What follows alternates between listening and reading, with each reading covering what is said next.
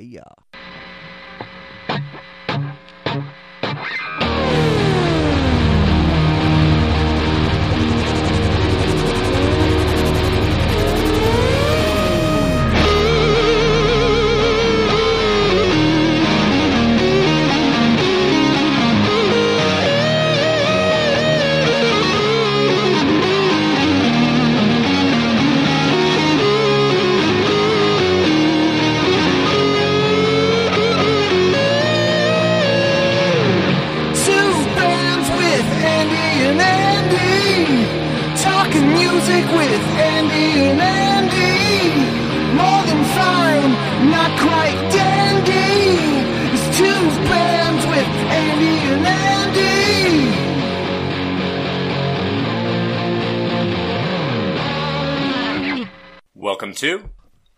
Episode of Name Two Bands with Andy and Andy.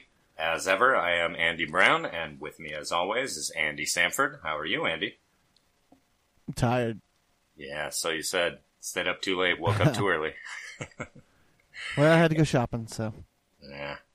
And uh, this is going to be a little bit of a different episode. Um, I don't think you're going to have too much to say, Andy, on this one.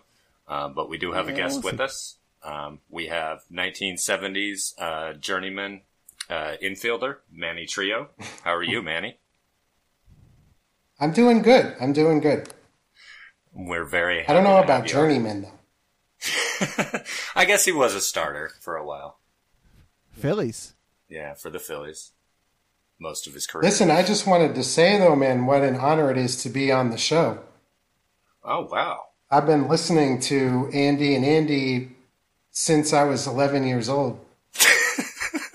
Amazing. I mean, I used to like sneak a transistor radio under the covers and like turn it down real low so my mom wouldn't hear. And Wow, now that's here I am on the fucking show. Yeah, dreams really do come true.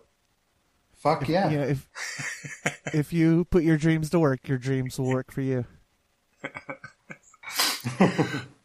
So uh, before we get into the uh, music, and uh, this is going to make Andy even more bored here, uh, I did want to talk a little football with you, Manny. Are we talking soccer? Yep, yep, yep. European Football. football. Uh, so uh, pretty good game this weekend, wouldn't you say, for Manchester United? I mean, I, th- the, you know, the season's over. It's really nothing that really happens matters at this point. So Yeah. Paul Pogba apparently can play football, though. Who knew? yeah, right. If only, if only he starts. Yeah, if uh, Jose Mourinho knew that, that would uh, certainly help.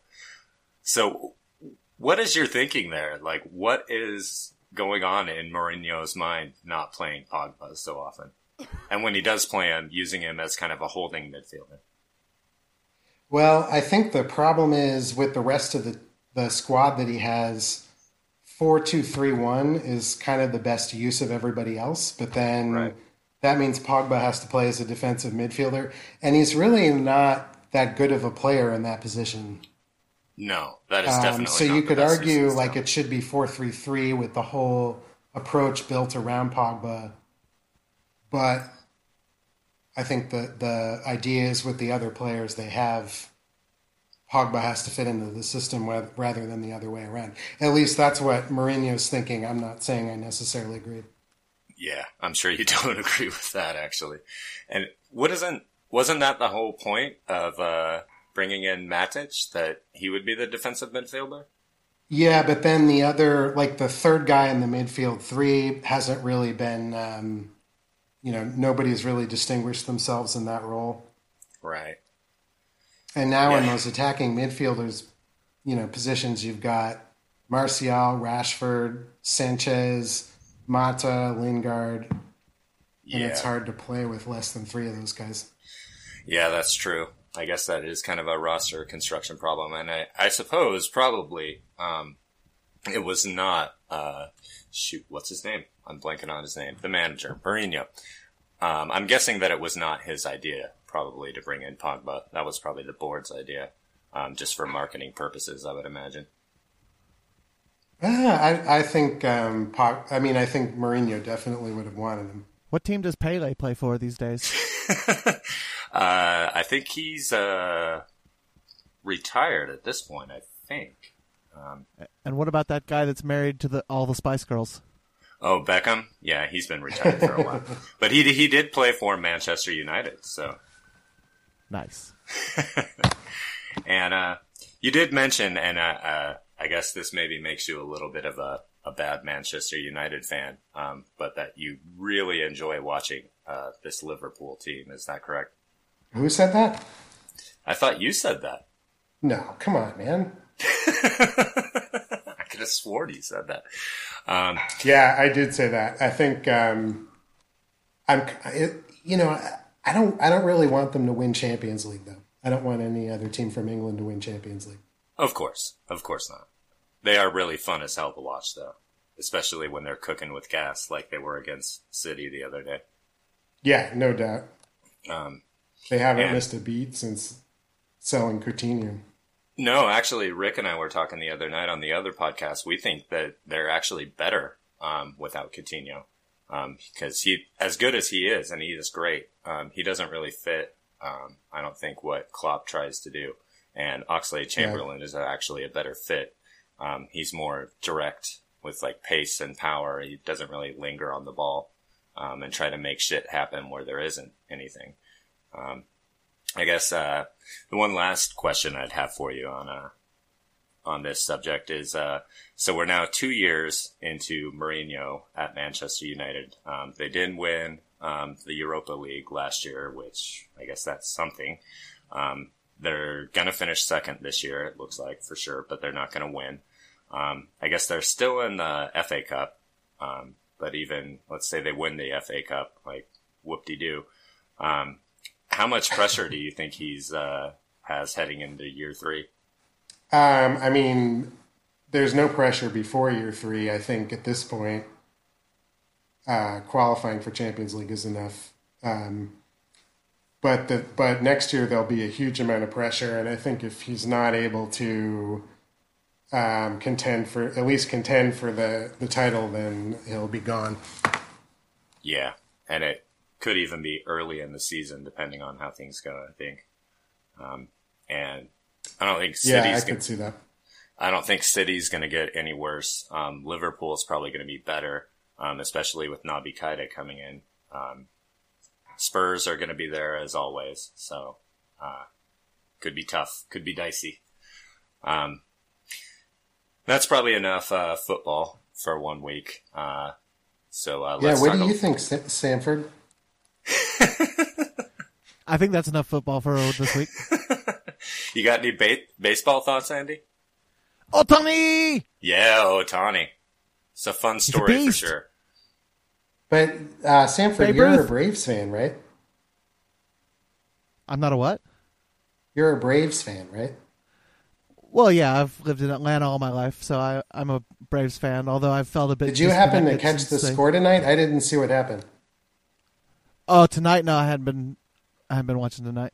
Okay, well, we can talk about that later. That's what the internet is for. Um, so Because moving I, I feel like you know the uh, Max Scherzer really has a weakness for the Braves, so I'm kind of suspecting they got to him early. It's possible. well, I got the beat 'em internet up last right week. here. Let's look.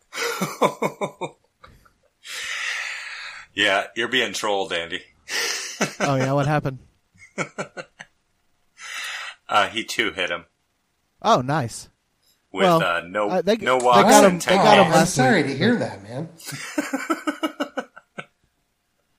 They got him last week. That's fine. It's the Braves. I'm not expecting really more than 75 wins this year. So Yeah, they are that would six be and four good. so That would be far. real good. So there's that's Oh yeah, they're they're uh, best offense in baseball as of like yesterday. But Yeah, that's probably, that's probably not going to last. Uh, I wouldn't imagine. Um, so last week, uh, we did our, our worst songs, uh, appreciation and, uh, we did, uh, feature miracles. Um, but I did keep my promise to you, Manny, that I did put that song in context of what it was about. And, uh, we talked a little bit about you, um, and, uh, how you are, absolutely 100% non-ironically a uh, insane clown posse fan even though you realize Ooh. how how silly some of it is Um, so why don't you go ahead and tell everybody kind of just how that came about? Oh man, that's a really long story, and it's hard to tell with this echo. Cliff Um. I mean, I it's to, to make a long story short. It started as as kind of an anthropological interest. Like I learned about uh, this fan base of of a band of a you know crappy like rap rock band from the '90s that I remember like thinking were awful and seeing on all these like worst bands of all times list and everything, and like they they have this really passionate following and- and I was totally curious like what the fuck that was about. Right. Um and you know, the more I learned about it, the more kind of interested I got in it and the more I started, you know, listening to Insane Clown Posse and related artists for research purposes. And you know, at first it was awful and then I don't know, like I just started to um get some of those songs in my head and start playing them. And you know what? Like before I, I knew it, I was totally a fan of Insane Clown Posse. yeah. And you know, I continued to kind of like learn about the culture and be like a part of it a little bit. Um, and it was like a totally fascinating experience, totally exciting time. Um, but I think it's probably kind of over now. Yeah. Uh, why don't you kind of like, uh, in the Cliff Notes version, tell us, uh, about what happened when you went to the gathering? Cause that sounded like quite the experience. Well, I went twice, um, but the last time I went was kind of the most exciting time. Um. So I, I kind of met up with a couple groups of people that I had found uh, online. One of them was really cool, and then I kind of went on to the next group, and there was something weird about uh, talking to them and, and kind of like what what their deal was. And then um, like I kind of realized that I was really fucked up. And so I got up and just sort of like acted like I was going to the bathroom and walked away. And I didn't know like what was uh, in my system or like what was going on. So I went to my car in the parking lot and I went in there and I sat down and I thought, like, fuck, I have to call my wife, you know? And that was, a, that was a terrible move. Um, but anyways, it turned out that it was just like a relatively small dose of LSD. So I just kind of hung out and like whatever. It was it was fine after that. I had to go to like the medical tent for a couple hours, but I think um, you know that phone call kind of put a real damper on things, along with with having a child, Yeah. which makes makes it so that you can't just like fly to Detroit for Juggalo Day and stuff like that. Yeah, and that, I mean, getting uh, dosed on LSD without your knowledge, that cannot be a pleasant experience because it, it's pretty overwhelming as it is. Um, Well, I mean, I had done it like plenty in high school and not really since then, which is why I didn't recognize it at first. But it was Right. not like a high dose at all. So once I realized what it was, it was totally fine. It was just when I didn't know what was hitting me that I And we're- got freaked out. But, and I but think yeah, that's we're, that story. we kind of came to the conclusion, right, that uh, the one dude slipped it in your beer, we think, most likely. I think so, but I still don't really know. Yeah, of course. You'll never really know. Um, You know, at dead shows, there would be people going around with squirt guns filled with liquid LSD, but it was always done with consent. They were just going around squirting people without them being aware of what was happening or wanting it to happen. yeah, yeah, that, that's definitely not a cool thing to do to somebody. no, it's totally not cool. Yeah. Um, so yeah, that was, I'm sure, quite the interesting experience. Um, Apparently, that's what happened to uh, GG Allin. and uh, Syd Barrett as well. That was part of what contributed to his decline was uh, people thinking it would be really cool to trip with Sid, so they'd give him And just give it to him him without telling him. Yeah. Yeah. Yeah. Yeah. Which, uh, when you're already kind of going insane, that certainly can't be helpful. Doesn't help. No. Um, so uh, I forgot to ask you uh, offline. This is an important lesson, kids. Do not Yes. give crazy people psychedelics. Very important. or uh, just do not give anybody psychedelics against their will without their but prior knowledge. I mean, even But if, if a crazy person wants psychedelics, don't don't give them. Yeah, yeah, definitely don't. Definitely do not do that. Uh, I've pre- like back in my younger younger days because I haven't done LSD in a long ass time either. Um, uh, back in my younger days, I saw some people uh, have really, really bad reactions to it. Um, so, and I'm sure they had exi- existing uh, mental health problems prior to that, but that will definitely bring it out. Um, Oh yeah. so I forgot. I forgot to ask you uh, earlier, Andy, offline. Um, did you get a chance to uh, review that record yet? Negative, sir. All right. We'll we'll pick up with that segment sometime in the future. yeah, we'll uh, we'll skip it once again this week.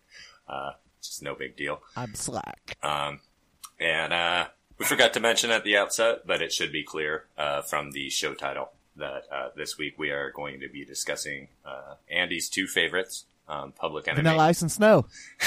Vanilla Ice and Snow, yes. Uh, it's our hip hop podcast. Um, we're going to be discussing Public Enemy and uh, NWA. And as usual, Yeah, boy. yeah, boy, we will play into it with a clip. Hello. Yes, hello. Yes. Uh, I've seen these guys. I saw them warm up for the Beastie Boys last year. How were they? How were they? I thought it was one of the most appalling things I have ever seen. There were two gentlemen in cages on either side of the stage with fake Uzis.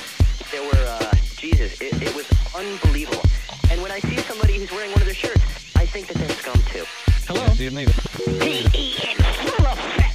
Hello. See if needed. See if needed. Yeah, why do you even pay homage to these people by putting these monkeys on? Hello.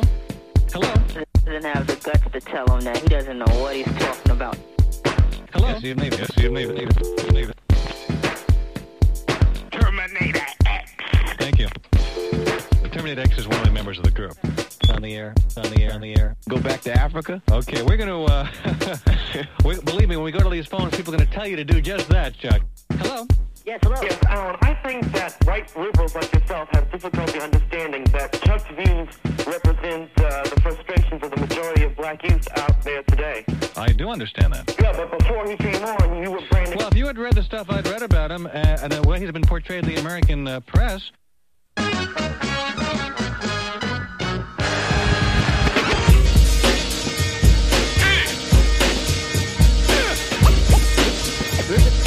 This is a journey.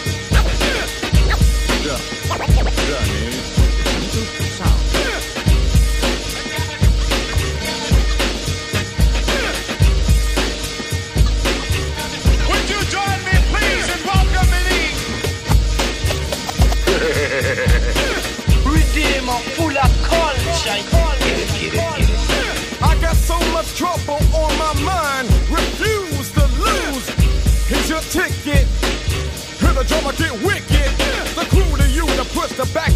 attack. So I sack and jab and slap the Mac.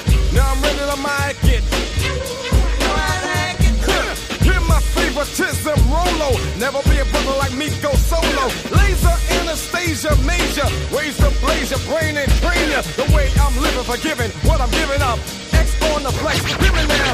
I don't know about later. As for now, I know how to avoid the paranoid. Man, had it up to here. Yeah, I wear, got 'em going in fear. The rhetoric read just a bit ago. And not quick to go sign the hard rammer. What to keep from getting jerked, changing some ways. The way back in the better days. Raw, metaphysically bold, never follow the code. Still drop the load, never question what I am, God knows. Cause it's coming from the heart. What I got, better get some, get on up. Hustler of culture, snake bitten, been spit in the face. Huh. But the rhymes keep fitting, respect's been given, how's you living? Now I can't protect a paid off defect. Check the record and record, unintentional wreck. Played off as some intellect, made the call, took the fall, broke the laws. Not my fault that they're falling off. Known as fair square throughout my years. So I growl at the living foul, black to the bone, my home is your home. But welcome to the Terror Dome.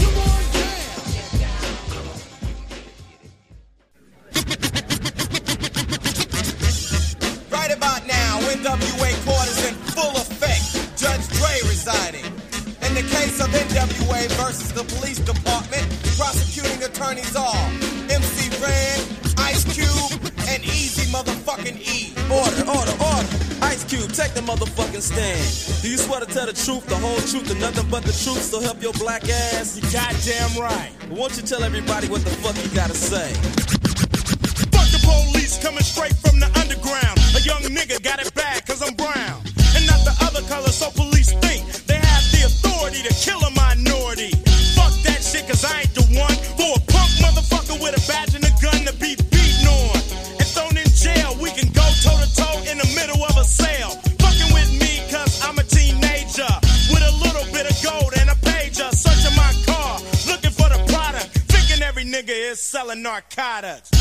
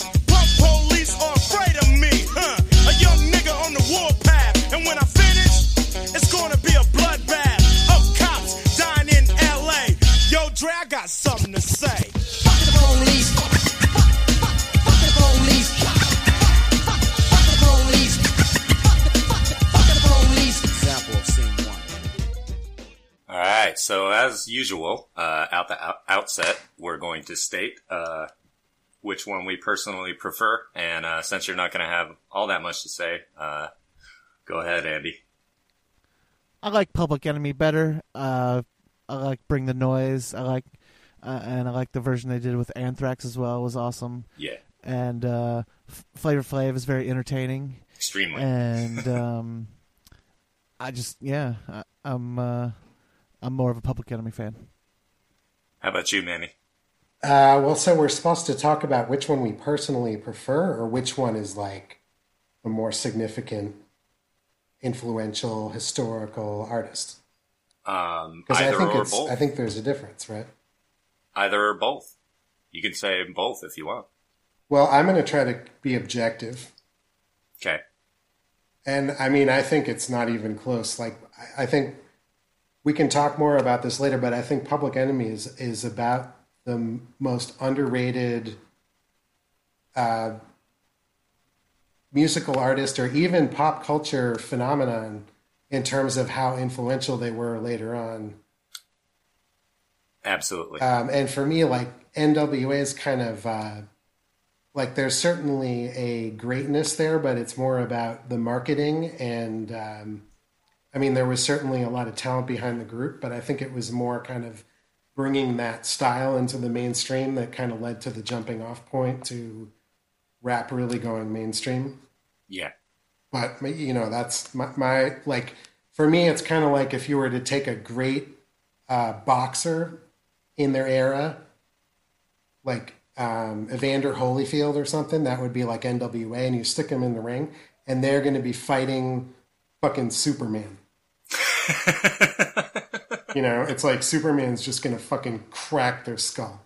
Yeah, yeah. It. It's it's not much of a competition for me either. Um, and the reason I wanted to do uh, these two together though is because uh, these both were very formative for me, uh, musically speaking, but especially Public Enemy, um, because like my parents, um, although I realized later that um, they were actually they do have their racist tendencies, like everybody does, um, but they did definitely raise me to be pretty colorblind, and so when I was a kid, I like fucking loved Yo MTV raps. Um, and I adored black music, black culture, black fashion. Um, and I Black remember, Five Freddy. yeah, hell yeah.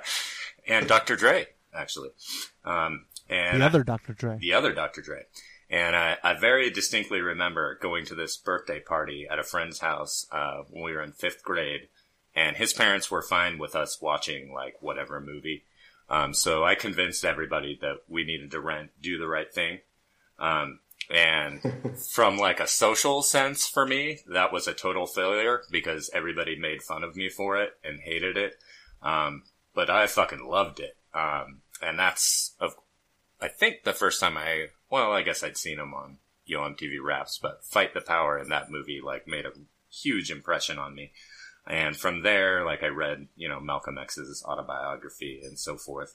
Um, and I realize now this is like textbook, uh, cultural appropriation, but I basically considered myself a white black militant when I was like 10 or whatever. so, um, so I, I'm, de- yeah, I've definitely got to go with Public Enemy on this one. Um, and so I guess their first album was, uh, Yo Bum Rush the Show. And I'd say that's just okay. Um, Chuck D's voice was already pretty developed. Um, Flav already had his kind of court jester persona down. Um, but the music was, uh, pretty prosaic. Um, and, uh, then their next album, of course, was, uh, It Takes a Nation of Millions to Hold Us Back. Um, that came out in 1988, and for the time, it was fucking amazing. Uh, like the beats and the music, they were a huge step forward, um, from what was standard at the time. And they had just great songs like Bring the Noise, uh, Don't Believe the Hype, um, Louder Than a Bomb, um, Caught, Can We Get a Witness, Show 'em What You Got, uh, Night of Living Basehead, She Watched Channel Zero, and, um, I think for this album and the next album, um, the real big thing was, I mean, Chuck D and Flavor Flav are great, um, but it was more uh, Terminator X and uh, the Bomb Squad. Um, but in any case, that album was a huge breakthrough and a, a really big deal. Um, you have any thoughts on that one, Manny? Yeah, no, I totally agree. I mean, the thing about Public Enemy is that,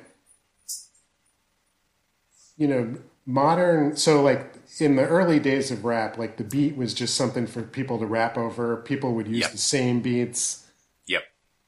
And, you know, it was kind of like uh, Eric B. and Rakim, where the, the DJ actually got some recognition, but, but that was more like because they could scratch but the actual like modern idea of hip hop production where it's like layered track after track you Yeah. can sample from all over the place from like movies different music and like a beat is something that you craft in the studio over weeks and weeks like that was invented by terminator x and the Bomb squad Yeah, and that's basically. still kind of like the main paradigm in hip hop and that's you know that's something that has endured and then it's like not only that but flavor flav invented the idea of the hype man Yeah. Yeah. and again like that's still something that's that we see in hip hop you know and that's like those are two objective facts right and we haven't even talked about chuck d Yeah, and let's go ahead and, and start talking about Chuck D because I mean there was um, prior to this um, there was Boogie Down Productions, of course, um, and uh, KRS One, who did have kind of a lot of um, socially relevant um, hip hop lyrics, but it was really Chuck D um, who, like, pretty much all their songs um, were extremely political and socially minded. Are you saying Run DMC weren't culturally relevant? not saying that they weren't culturally relevant. Um, Just that they weren't uh, socially conscious. yeah, yeah, that's more what I'm They saying. were just illin. Yeah, they were. yeah just they were dope as fuck though Yeah, for sure, they definitely were. Um, yeah, and that Run DMC would actually be the first big, uh, I would say, breakthrough of hip hop into the mainstream. Um, I even owned Raising Hell. Yeah, yeah, who didn't? um, and I, I was also going to say, because I know Paul's Boutique um, kind of gets credit for basically what we were just talking about uh, with Public Enemy and like moving hip hop forward away from just a standard beat that you just rap over and using uh, recognizable samples and things like that. And as great as that was, I mean, and it is great, it's a great album, but uh, Takes a Nation of Millions to Hold Us Back came first. Um, and I know it, it wasn't even just hip hop that uh, was influenced by that. I know uh, the Chemical Brothers are on record as saying that um, "It Takes a Nation of Millions to Hold Us Back" was basically their biggest influence. Definitely. Yeah. Well, let me let me ask you guys a question. So, I would argue that in their genre of music, Public Enemy are the undisputed number one band of all time, with with one other competitor in a different genre. Who's the other competitor in the different you genre? tell me. Uh, I don't know. I'm confused by the question. I guess uh, the Beatles, maybe. I don't know. So, so uh, Andy, the question is, I thought Kendrick Lamar was the Beatles of hip hop. Uh, I I said uh, Actually, I can see why that Lamar is a non-crazy statement. Right. Okay. like just about six months ago. As long as we've got that straight. Yeah, he's so amazing. I, I would maintain that Kendrick Lamar is probably the best MC uh, that's ever been put on this planet. Um, but I would definitely agree that uh, Public Enemy were the best uh, hip hop group of all time. No But if comparison. you're, if we're talking about like a single band that's influential in their genre, I, I don't there's know. kind of Public Sabbath. Enemy and one other band in a different genre. Black Sabbath. Fuck yeah! It is indeed Black Sabbath, eh? Yeah, I guess that, Oh that's yeah! true. I mean, heavy metal They today be the- still sounds like Sabbath. That's true. Yeah. That's true. Most A lot of band heavy in metal, metal. today, at least. So Yeah. Public Enemy has that much influence over uh, over the course of since they've been around for hip hop. Yeah, Yeah, absolutely, yeah. absolutely. And the next album, cool. actually, uh, this is where, for me, this is where it really took off. Uh, was "Fear of a of a Black Planet," because musically, this album is not like anything before or since. Um, it still sounds like it sounds state of the art today. Um, it's amazing, except back then you could still use uh, recognizable samples and get away with it. Um, now you, of course, you have to pay for it. And then on top of that, I think think that uh, Chuck D was at the top of his game on this one. Um, they covered everything from uh, like mixed race relationships, um, 911 not responding to calls in black neighborhoods, um, AIDS, um, Hollywood tokenizing black people, um, the criminal justice system, sexism in the black community. Like it's really just amazing. I, I would, for me, uh, it's the best hip hop album that has ever been released. I mean, I would definitely put Nation of Millions ahead of Fight the Power. You would? Yeah. Or I Fear of a wouldn't- Black Planet, rather. Yeah, I wouldn't strenuously disagree. Um, but I, I do think Fear of a Black Planet was better. Um, that might just be a personal taste kind of thing. Um, yeah, probably. And then, Have I? Have you guys seen Fear of a Black Hat? no. Must see. What is it? I've never, I don't think I've ever, ever even heard of it. It's like uh, the Spinal Tap of rap. Oh, okay. I might have to Starring- check that out at starring- some point then. And NWH. And uh, then their fourth album after that uh, was Apocalypse 91, uh, The Enemy Strikes Black. Um, Nice transition. yes, I wasn't going to touch it. Um, and that was What's the name the band? What do you want? uh, that was not as good, I wouldn't say. Um, but it's still really pretty good. Um, Can't Trust It is an absolute classic. And that is also where they had the uh, collaboration on Bring the Noise with Anthrax. And that basically makes that Aerosmith and Run DMC collaboration look like a joke, I would say. Oh yeah, Barry's. As I, I didn't even really like the Aerosmith Run DMC song. Was there? Wasn't there a version of Bring the Noise before the one with Anthrax? Yeah, it was But that on. was, a, uh, that was a cover. Nation of Millions. yeah, it was Okay, on a Nation cool. of Millions. And then And, Anthrax. and something about that track, too. I mean, that's such a great illustration of what makes Chuck D so awesome. Because that first verse is like totally iconic. But there's this weird line in there where, um, you know, he says, Once again, back is the incredible, ram animal, the uncannable. And Yeah, I guess the idea is like you can't put it in a can because it's so fresh or something. but it's totally awkward and weird. But it works And yet, somehow. like nobody even says anything about it or even notices it because Chuck D just delivers the line with such authority. Yeah, yeah, Chuck D's pretty untouchable. Um, and then I don't really care for much of the rest of the stuff they put out. Um, like that He Got Game song I thought was actually kind of cringeworthy. Um, I don't know if you, have you ever listened to, uh, There's a Poison Going On, Manny? No, I haven't listened to really anything after uh, Apocalypse 91. Yeah, well, that album is actually really great. Um, Yeah. it's it's not quite like peak level, but you put it on on headphones and it's kind of like an audiophile's wet dream. Like the production on that is just amazing. Um, and Chuck D, you know, is always going to be Chuck D. So, um, but I guess uh, we should talk about. Uh, there is, of course, some controversy with Public Enemy, um, especially as it relates to uh, anti-Semitism, um, because they did uh, sample and name check uh, Louis Farrakhan multiple times, um, and Louis Farrakhan, of course, is a basically unreconstructed anti-Semite, um, and Professor Griff. Um, who was their leader of, uh, he was their minister of information. Um, he gave an interview, uh, in London where he basically, um, said the Jews were the cause of all the evil in the world, more or less. Um, and Dope. yeah, oops. Um, and there were rumors that the band was going to break up. Um, they kicked him out of the band for a minute. He came back in for a minute um, and then eventually was kicked out and replaced by Sister Souljah,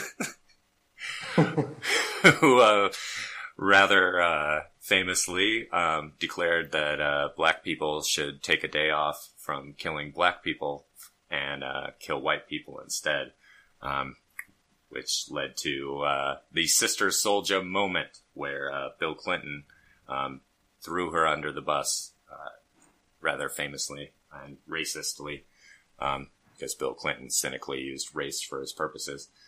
Um, and there was also a very controversial video um, for what was called the song uh, "By the Time I Get to Arizona," which was about Arizona refusing to um, recognize Martin Luther King Day. And in the video, um, they basically um, march down to Arizona and then um, kill white politicians, which I actually love that video. clip. Kill Whitey. Um, so we we should note those things. Um, the the anti-Semitism in particular is kind of unforgivable. Um, even in uh, one song, uh, Chuck D even says, uh, "Told the rab get off the rag." So told the rabbi to get off the rag for apparently objecting to Professor Griff's uh, comments.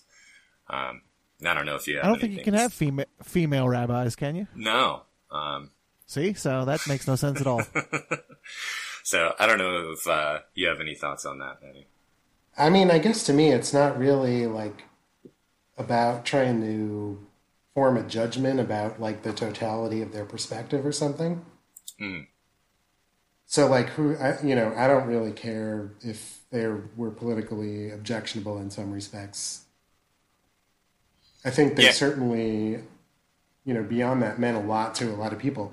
I mean, I went to um, the um, opening concert at the Smithsonian um, Museum of African American History and Culture, and Public Enemy was was performing, and uh, like most of the audience was um, African American people, like about my age, a little bit older, and I've like I couldn't believe how many people knew the words to every single song, and were just Right. like so hype as hell to be there Yeah, and you know and like the only band i've ever seen where a greater percentage of the audience knows the every single word to every single song is the insane clown posse yeah, I'd, I'd imagine so on that. Um, You need to and- go see Ween. Yeah, that's true too, and uh, Could be. probably ki- probably Kiss as well. Um, Yeah. and uh, as far as uh, as Farrakhan goes, um, and periodically he gets dredged up. Like uh, there was recent controversy with Keith Ellison, um, the congressman, for having met with Farrakhan, and he's a very easy, I think, target um, for kind of white conservatives to drag people with, um, because he is. It's yeah, true. exactly. He is true. It, he's definitely an anti-Semite. That is true. Um, but his main message is very much black empowerment. Um, I mean, he was kind of the successor to Malcolm X um, after he had helped uh, have Malcolm X killed. Yeah, don't know if exactly. And he's kind of the only, um, you know, prominent person coming from that perspective. Yeah, And so Yeah. I think, you know, that's what Public Enemy is endorsing. And, you know, there's maybe some problematic things that go along with that, but like they don't really care, you know, like their Yeah. reality is the people around them. yeah. And other than um, other than that one line that I mentioned, which was kind of a throwaway line, um, there's nothing in uh, Public Enemy's lyrics that's that's anti-Semitic at all. Um, and really, the, their main message is is black empowerment, um, which in the 1980s um, there really wasn't all that much of. Um, so that was Yeah, a- exactly. a- that's why they were such a big deal. Um, so yeah, I will I will stand for Public Enemy always. They're my favorite um, hip hop group of all time, and I, like I said, I think uh, Kendrick Lamar is the best MC probably who's ever walked the earth, but uh, Public Enemy is still better. However, uh, we have another group we're going to talk about, uh, which is of course NWA, um, and I will say that first off, Straight Outta Compton is a true classic. Um, that was a real revelation um, when that hit. Um, and I do have some criticisms of it. Um, in stark contrast with Public Enemy, um, the treatment of women on that album is just horrible. Um, and it also led to the gangster rap genre, um, which I think by and large was a mistake. Um, but still, the title song, um, "Fuck the Police," "Gangsta Gangsta," "Express Yourself," um, "Dope Man," uh, they're just amazing songs on there. Um, there's a few clunkers as well, but it also did give us the irony of uh, Dr. Dre rapping on that album. Uh, I don't sw- smoke weed or cess because it's known to give a brother brain damage, and brain damage on the mic don't manage nothing except making a sucker and you equal. Which is, uh, I think he changed his mind. Yes, he changed I believe he did change his mind. Um, You know what and- though? On the on the same by the same token, I've heard Chuck D uh, doing a guest appearance on a Jon Spencer Blues Explosion album, Really? in which he was clearly drunk and slurring his words. Oh, that's very interesting. And he's got that that track "One Million Bottle Bags." Yeah, yeah, they were very um, stridently uh, against alcohol and drugs, um, and it's no surprise, um, I Flavor guess he changed his Flav, mind. Flavor Flav got a, a drug bust at one point, which was not at all surprising in any way Yeah. whatsoever. I don't know if Flavor Flav was for or against anything. I think Flavor Flav was. Uh, He was for fu- clocks. Yeah, he was Yeah, definitely exactly. for clocks. Absolutely in favor of clocks. Uh, like nobody else in history. Um, Yeah, that's kind of the only discernible facet of Flavor Flav's ideology. Though, I think. And hats. Pro clocks. yeah, yeah, yeah. Big hats also very much in favor of big hats. Um, and I don't even remember honestly how I got Straight out of Compton. I remember that I had Straight out of Compton um, on tape, and I remember one evening I came home from a friend's house and my parents were sitting there and they asked me to come sit down and uh, they had a tape deck and they pressed play and it straight out of Compton, crazy motherfucker named Ice Cube, and uh, yeah, that that tape got broken in half. Oops. Uh, but uh, what what are your thoughts on uh, that album, Manny? I mean, to be honest, I haven't listened to it a whole lot. Um, for me, I kind of question a little bit whether, um, you know, people will, people might say that um, Straight Outta Compton kind of like captured the spirit of the times, particularly in terms of Los Angeles and and racial tensions there and everything. But Yeah. I sort of wonder if it was really like NWA that was breaking new ground in that respect, or if NWA was just kind of one of the groups that was the most marketable and talented. I mean, they're definitely super talented. Ice Cube, one of the best lyricists of all time, great Yes. MC. And they all went on to have successful solo careers, I think. Yeah, and uh, Well, not I mean, not I think MC Ren or the, Yella, uh, but uh, Dr. Dre's The Chronic was really like that was the first kind of mega selling rap album. Yes. And so NWA was the very beginning of kind of getting rap into the mainstream. And I think the, I mean, the real innovation of, of kind of NWA's version of gangster rap, which predates them by quite a lot, was just kind of bringing it to a new audience and, and being the, the vehicle through which it was kind of more mass marketed. yeah, that gangster rap. You're correct. Gangster rap definitely did exist prior to uh, um, NWA. They were the ones that brought it mainstream. Um, really, the the big innovation for NWA is that they were really the first big um, West Coast um, rap group of any Mhm. note. Um, it had previously been basically a New York um, led genre, um, and so for better or for the wor- or worse, um, basically everything that um, came from West Coast rap um, all stems from NWA.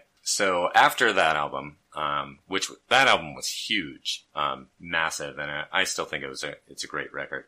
Um, Ice Cube went solo, um, which for him obviously was a very good decision because he went on to sell millions and millions of albums, um, and of course also he has a rap career or a acting career, excuse me.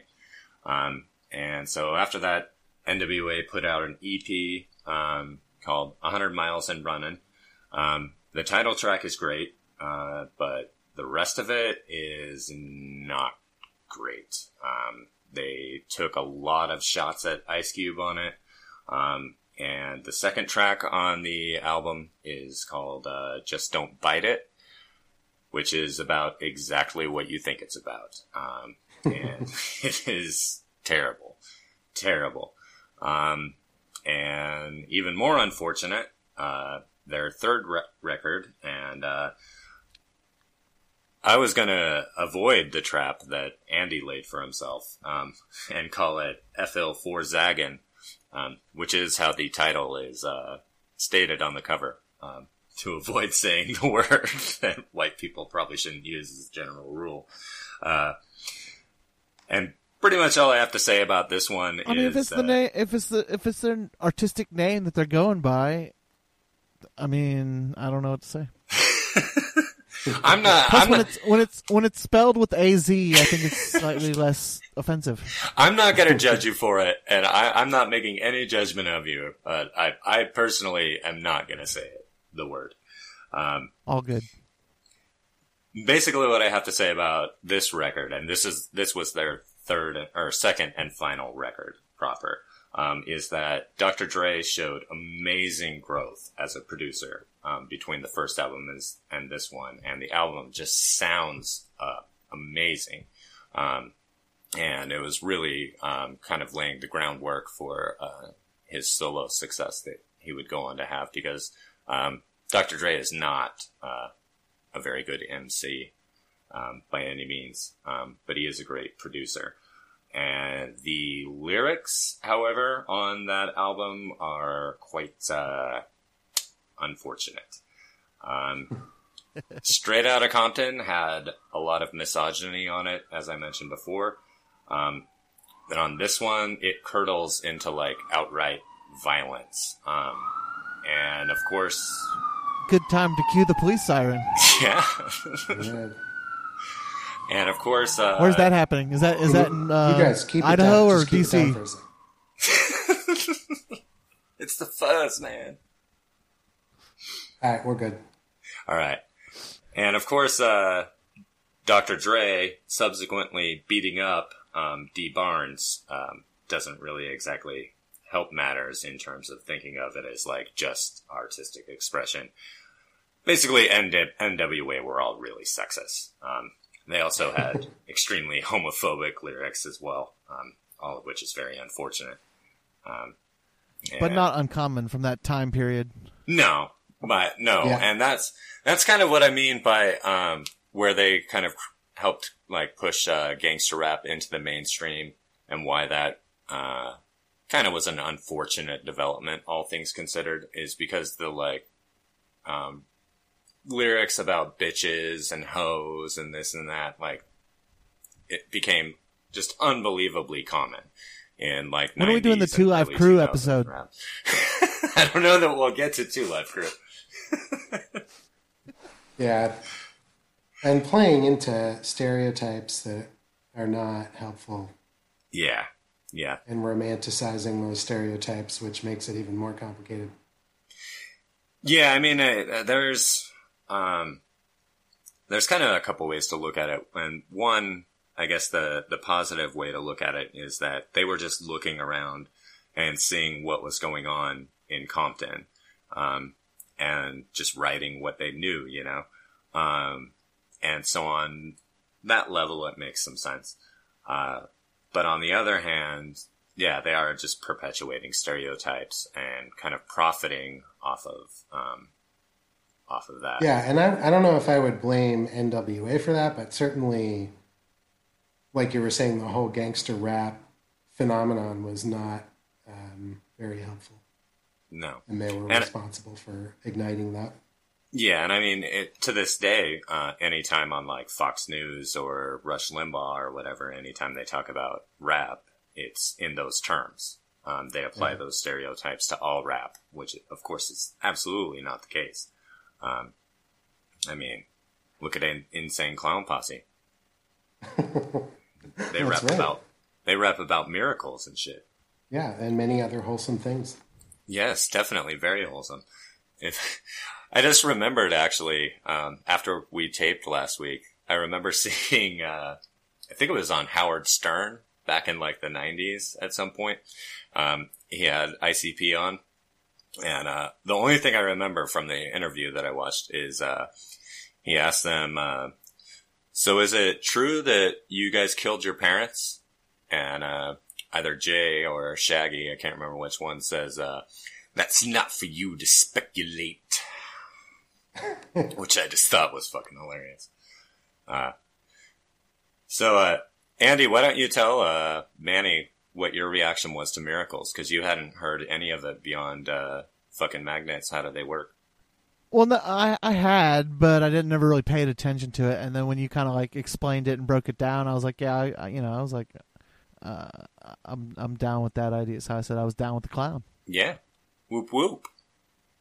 Whoop whoop.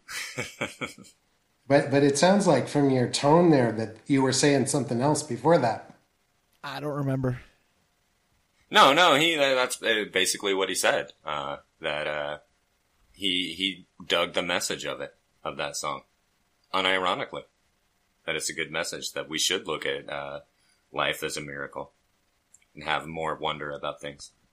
I try to take. Well, that that's good, man. I was afraid I was going to have to hand out a beatdown before this podcast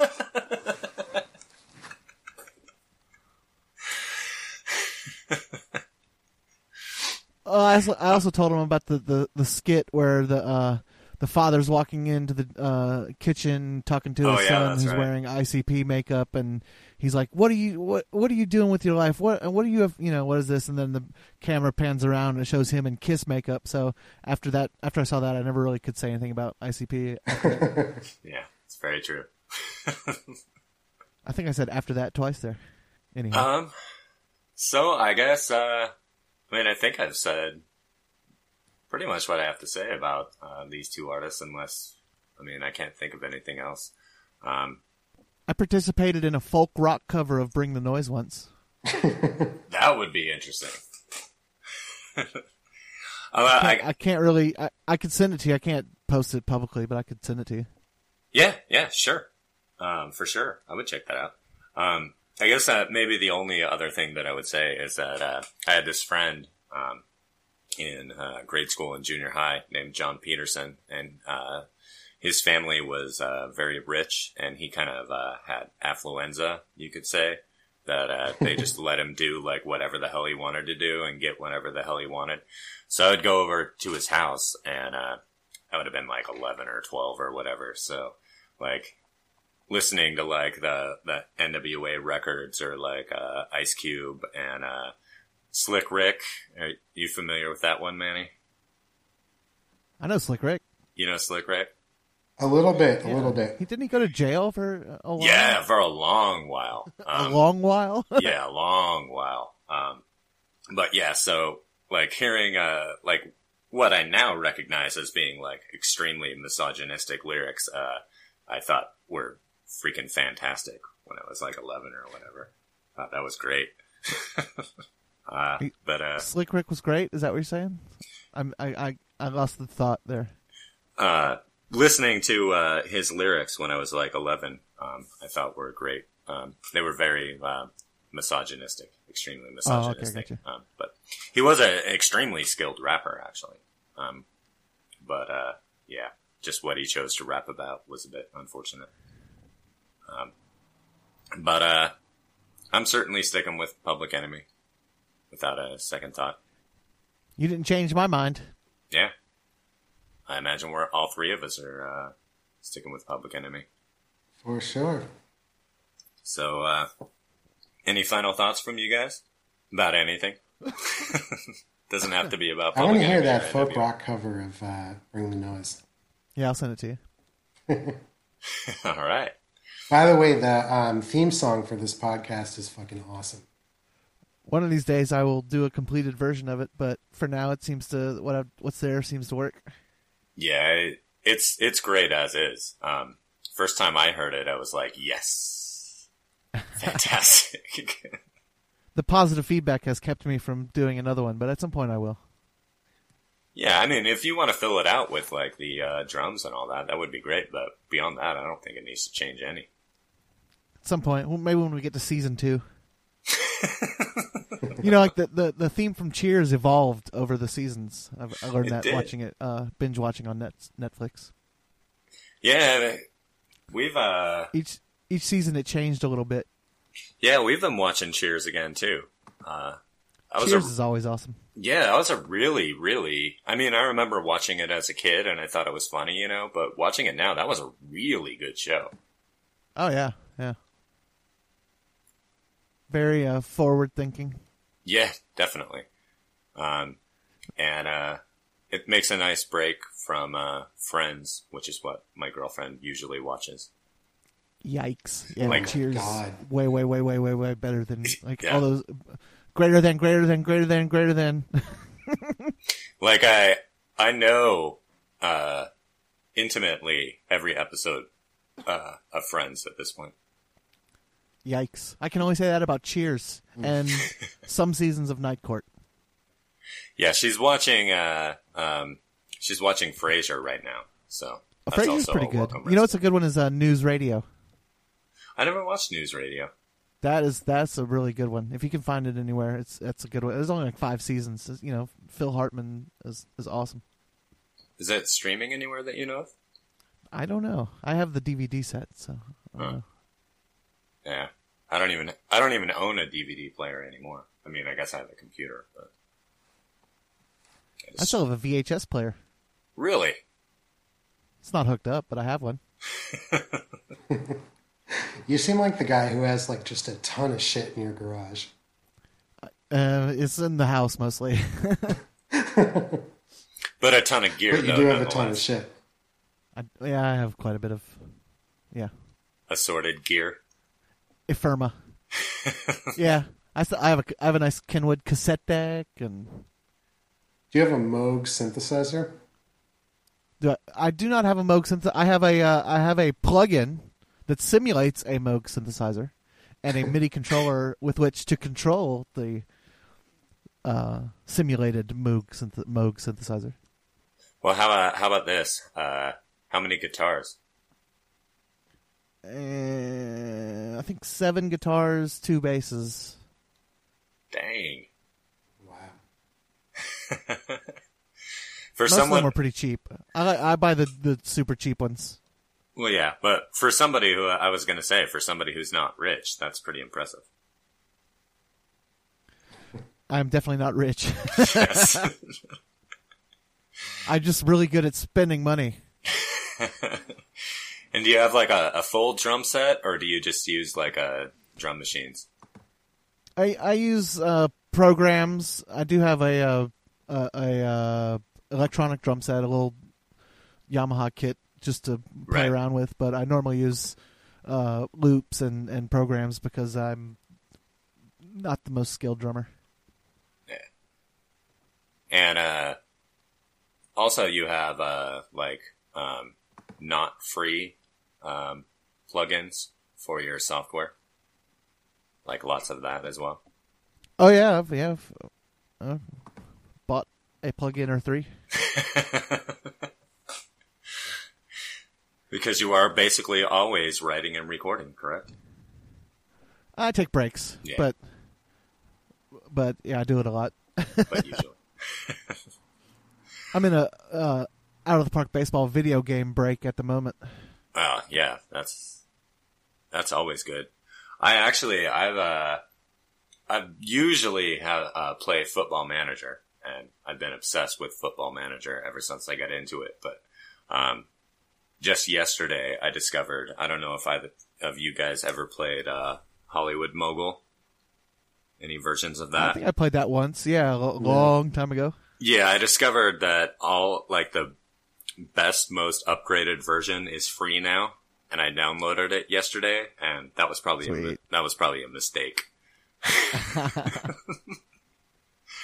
so I think I, I am Making some movies at the studio.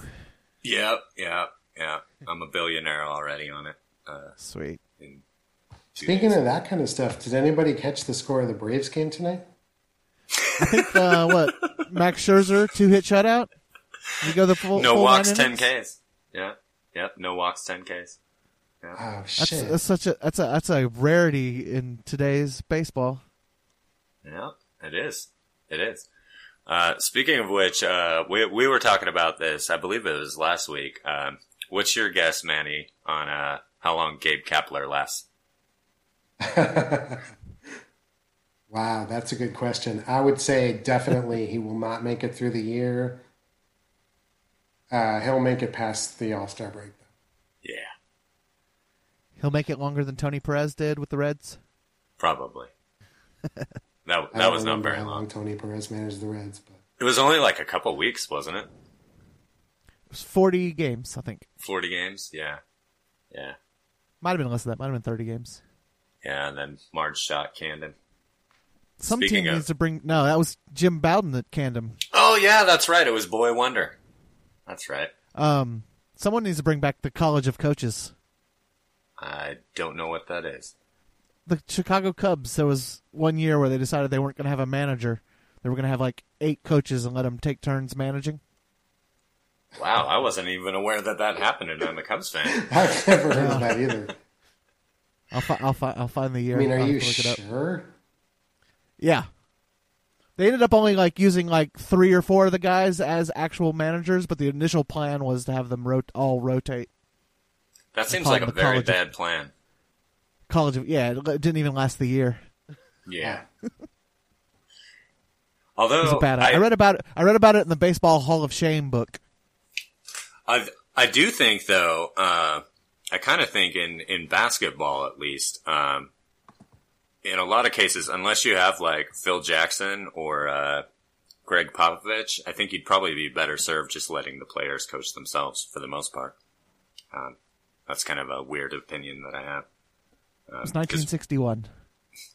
well, it worked back then. I mean, Bill Russell Yeah. was player coach and he, they won titles. So Yeah, and whenever they stick That a was the Cubs microphone thing, in is what I was those talking like about. team huddles, the coach is like screaming things like, "Everybody remember to rebound! Everybody remember to Yeah. rebound!" Yeah, it's like shit that they already know. It's not like they're Yeah. like diagnosing, coming up with all these like great solutions or anything. Um, I mean, I think like if you're like Gregg Popovich, um, and you have like a culture that you developed, that's a value add.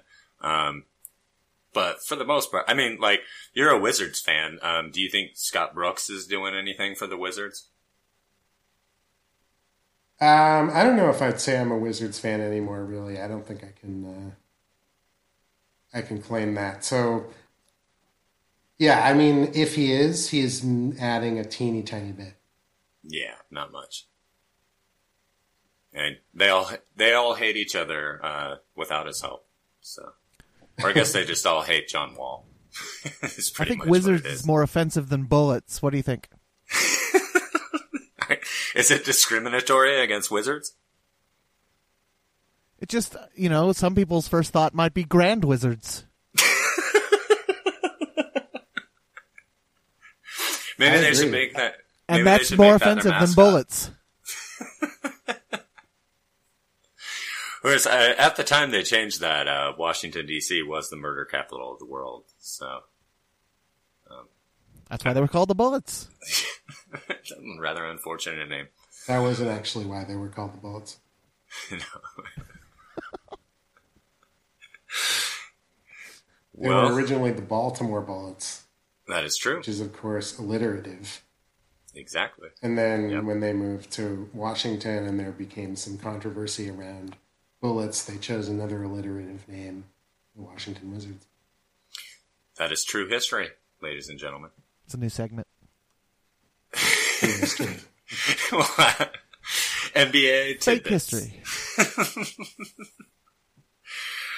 Uh, so I suppose, uh, yeah, we're a little bit over time even, so we should probably wrap this up. Uh, but, the uh.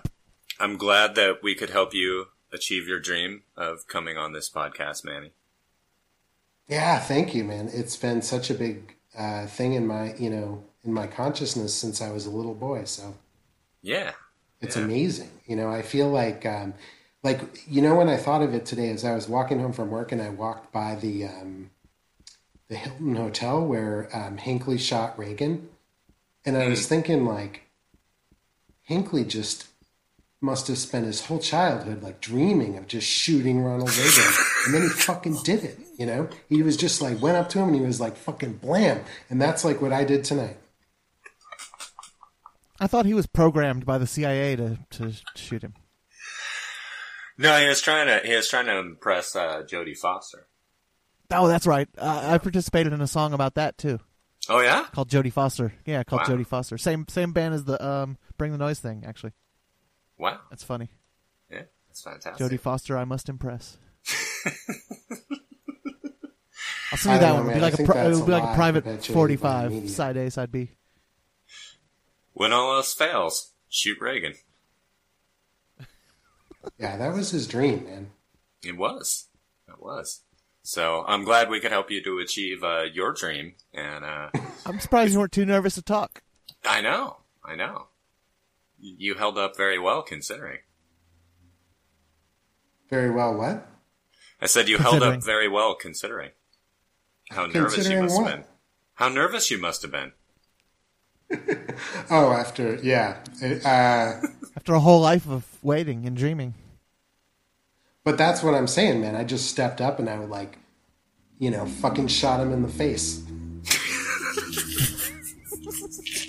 that's what this felt like to me. That reminds me of Well, the. you- You at least hit the knee.